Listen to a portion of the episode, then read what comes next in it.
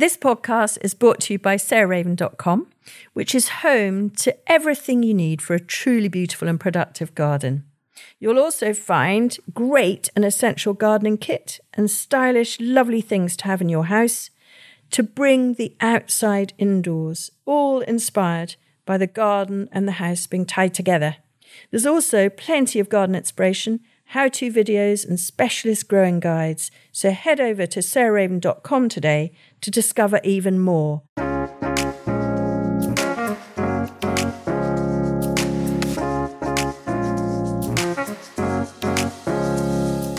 Welcome to Grow, Cook, Eat, Arrange, the podcast of me, Sarah Raven. And this is episode 5 of our Kitchen Garden mini-series, which are the nuggets I think you need as a beginner or somebody who wants a sort of reset and re-enthusing about their veg patch or their veg window box or whatever it is.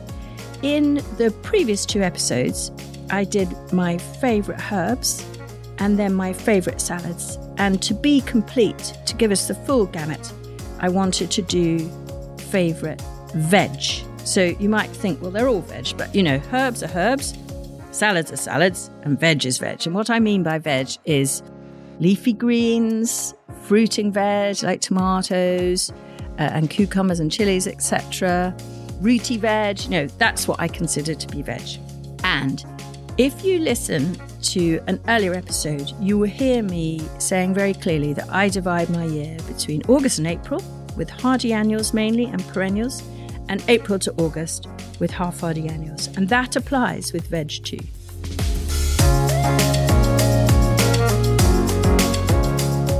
So I've picked 4, as I did with the herbs and the salads. And the first is a leafy green, and I guess these are probably the thing I eat more than anything else. And that is Swiss chard. And Swiss chard is the one with the big chunky white stems and the green leaf. Rainbow or bright lights chard has the multicoloured, which you get in very kind of decorative fancy restaurants. The thing is, to be brutally frank, Swiss chard tastes much nicer than the bright lights chard unless you pick that as a baby leaf. And so I would put that more in the salad category. But for a leafy green, chard is so much cleaner and I think lovelier than perpetual spinach, which would be the other alternative. And you literally can sow it twice a year max, and you can have year-round picking. And it's just, I always have this sort of silly joke, which is if I was sent to prison and I was allowed to take 1 packet of seed with me to grow food for my entire wing in the prison, I would take a packet of Swiss chard because you can literally pick it 12 months round from 2 sowings, 1 in February, March, and 1 in sort of July, August. And that will give you year-round picking. And the key thing with Swiss chard is how to harvest it in the winter. It doesn't matter so much in the main growing season, but in the winter, you just want to pick the outer leaves, leaving the heart intact. And that will mean you end up with this funny little sort of stump of a sort of tree trunk with the leaves coming out the top. And that lifts the vulnerable part of the plant away from the cold, wet, frosty soil and makes it hardier. So particularly because we're talking about August to April crops here, you want to pick it carefully, and that's how you pick it.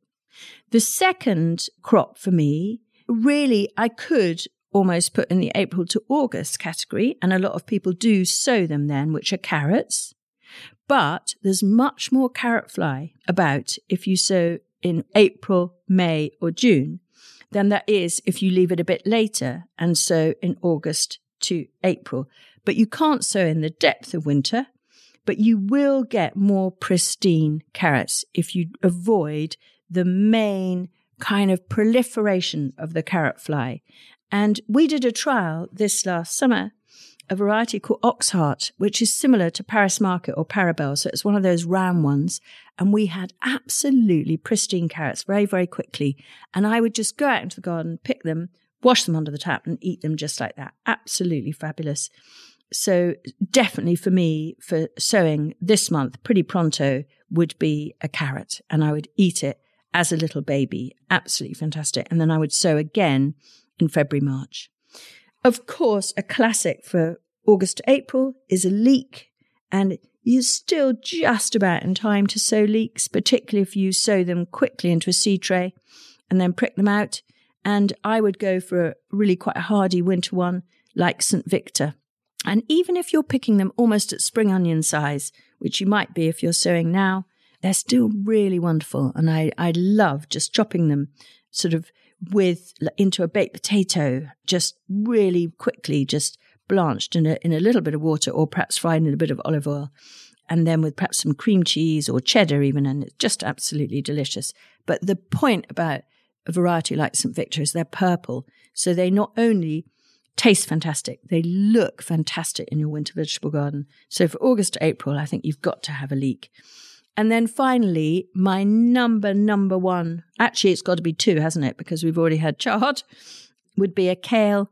And for me, from August to April, it would be Red Bor. And in my Year Full of Veg book, I write about Red Bor kale as the duchesses in their crinolines of the vegetable garden. Because whatever the weather, if it's windy, if it's wet, if it's snowy, if it's frosty, they're out there looking absolutely spectacular, grand, huge and amazing. And so kale Red Bor for me, I would be sad without it. And the key thing with kale is, unlike cabbage, where you harvest the cabbage heart and that's it, the root has done its thing, with kale, you just break off the leaf off the main stem and they grow back again, and then again, and then again. So a big plant of kale Red Bor, or ideally a patch with perhaps 8 plants, will keep you in the most delicious food for months at a stretch, which I would be bereft without. And actually, we're doing a cook-along. I'm going to show you how to cook my favourite recipes for this time of year as another mini-series, and I'm going to show you how to use kale in one of the most delicious salads that you can possibly imagine. So have a look at that if you haven't already. So August to April, those are the 4. And then from April to August, well, guess what? The leafy green chard is there again. But if not that, I would then add in a spinach for sowing in March, for harvesting April, May and into June. And then again for sowing in June, for harvesting in July and August. I would go for a really quite sort of tolerant spinach. And the one I love best is called Rouge Cardinal. And it's got beautiful crimson stems and green leaves. And I find it most slow to bolt of any of the spinaches, and I love it.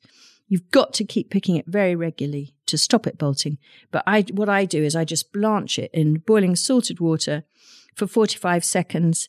I then push the water through a colander with the spinach in it with a big metal spoon. I push it. I let it cool a bit, and then I get it into the palms of my hand, and I make it into little spinach bullets that just fill the palm of my hand, which I squeeze the water out, and then I freeze them like that, laid out flat in a baking tray, and then I can bag them up, and then I've got delicious spinach to have with my scrambled egg or into an omelette or whatever, just readily available in the freezer. And it's just worth knowing that if you eat eggs with spinach, they have a symbiotic relationship with each other. And the egg is better absorbed with the spinach. The spinach helps the absorption of the nutrients in the egg, and the fat in the egg helps you absorb the iron in the spinach. So they have this beneficial effect on your health and are more nutritious for eating together than apart. So that's why I try and freeze lots of my spinach. So the next plant from April to August would undoubtedly be a broad bean. Now, broad beans can't compete really in terms of productivity. They're one of those things that crop very heavily for a short period of time. But gosh, I would miss them if I didn't have them out there in, perhaps if I'm lucky, from the last week of May through June and into July. And then they tend to get rust, and anyway, we've eaten them all by that stage. But broad beans are just wonderful if you pick them fresh and cook them straight away into boiling water, and then just dress them with just a little bit of olive oil with some summer savory. And summer savory helps protect against the broad bean aphid, so we tend to plant them together too. So that would be something to sow in February or March that you can then harvest in the April to August section of the year. That reminds me of the next one, which is if you're to grow any pea and you want high production and unbelievably delicious texture and taste, you want Nairobi, which is a sugar snap pea where you can eat the whole pod and the peas inside. And of all the ones we trialled here, it wins hands down every single time. If I put a blindfold on people and I give them 10 different pea varieties to taste, every single person records Nairobi as their favourite. It's streets ahead of anything in terms of deliciousness. And it's quite productive too. So I'm crazy about Nairobi peas. And then final one for April to August, it's got to be a courgette, of course. And just remember with these, don't harvest courgettes at supermarket size. Harvest them at the size of the base of your thumb. Romanesco is my favourite, with the classic ribs down the side of the fruit. And you harvest them young when they're nutty. They've still got their flour on, which you can always stuff. And they're completely delicious. And I will give you in our cook-along series, which we're going to do with videos filming me making my favourite recipes at this time of year, I'm going to give you the most wonderful tempura recipe for cooking courgette romanesco as one of the things. So those are it. My favourite veg from August to April, it's chard, carrot, perhaps oxheart or a similar variety, leek like St. Victor, kale red bor.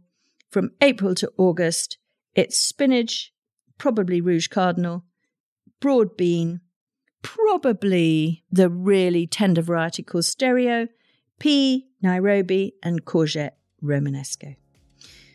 So in the next episode, I'm actually going to tackle just really quickly and simply the main pests and diseases that people get worried about in their veg garden. And of course, the main one is slugs and snails, because there's nothing more depressing than planting all your lovely things, taking all that time, and then you don't get to eat them. The slugs and snails have the lot. So we're going to talk about that in the next episode. See you then.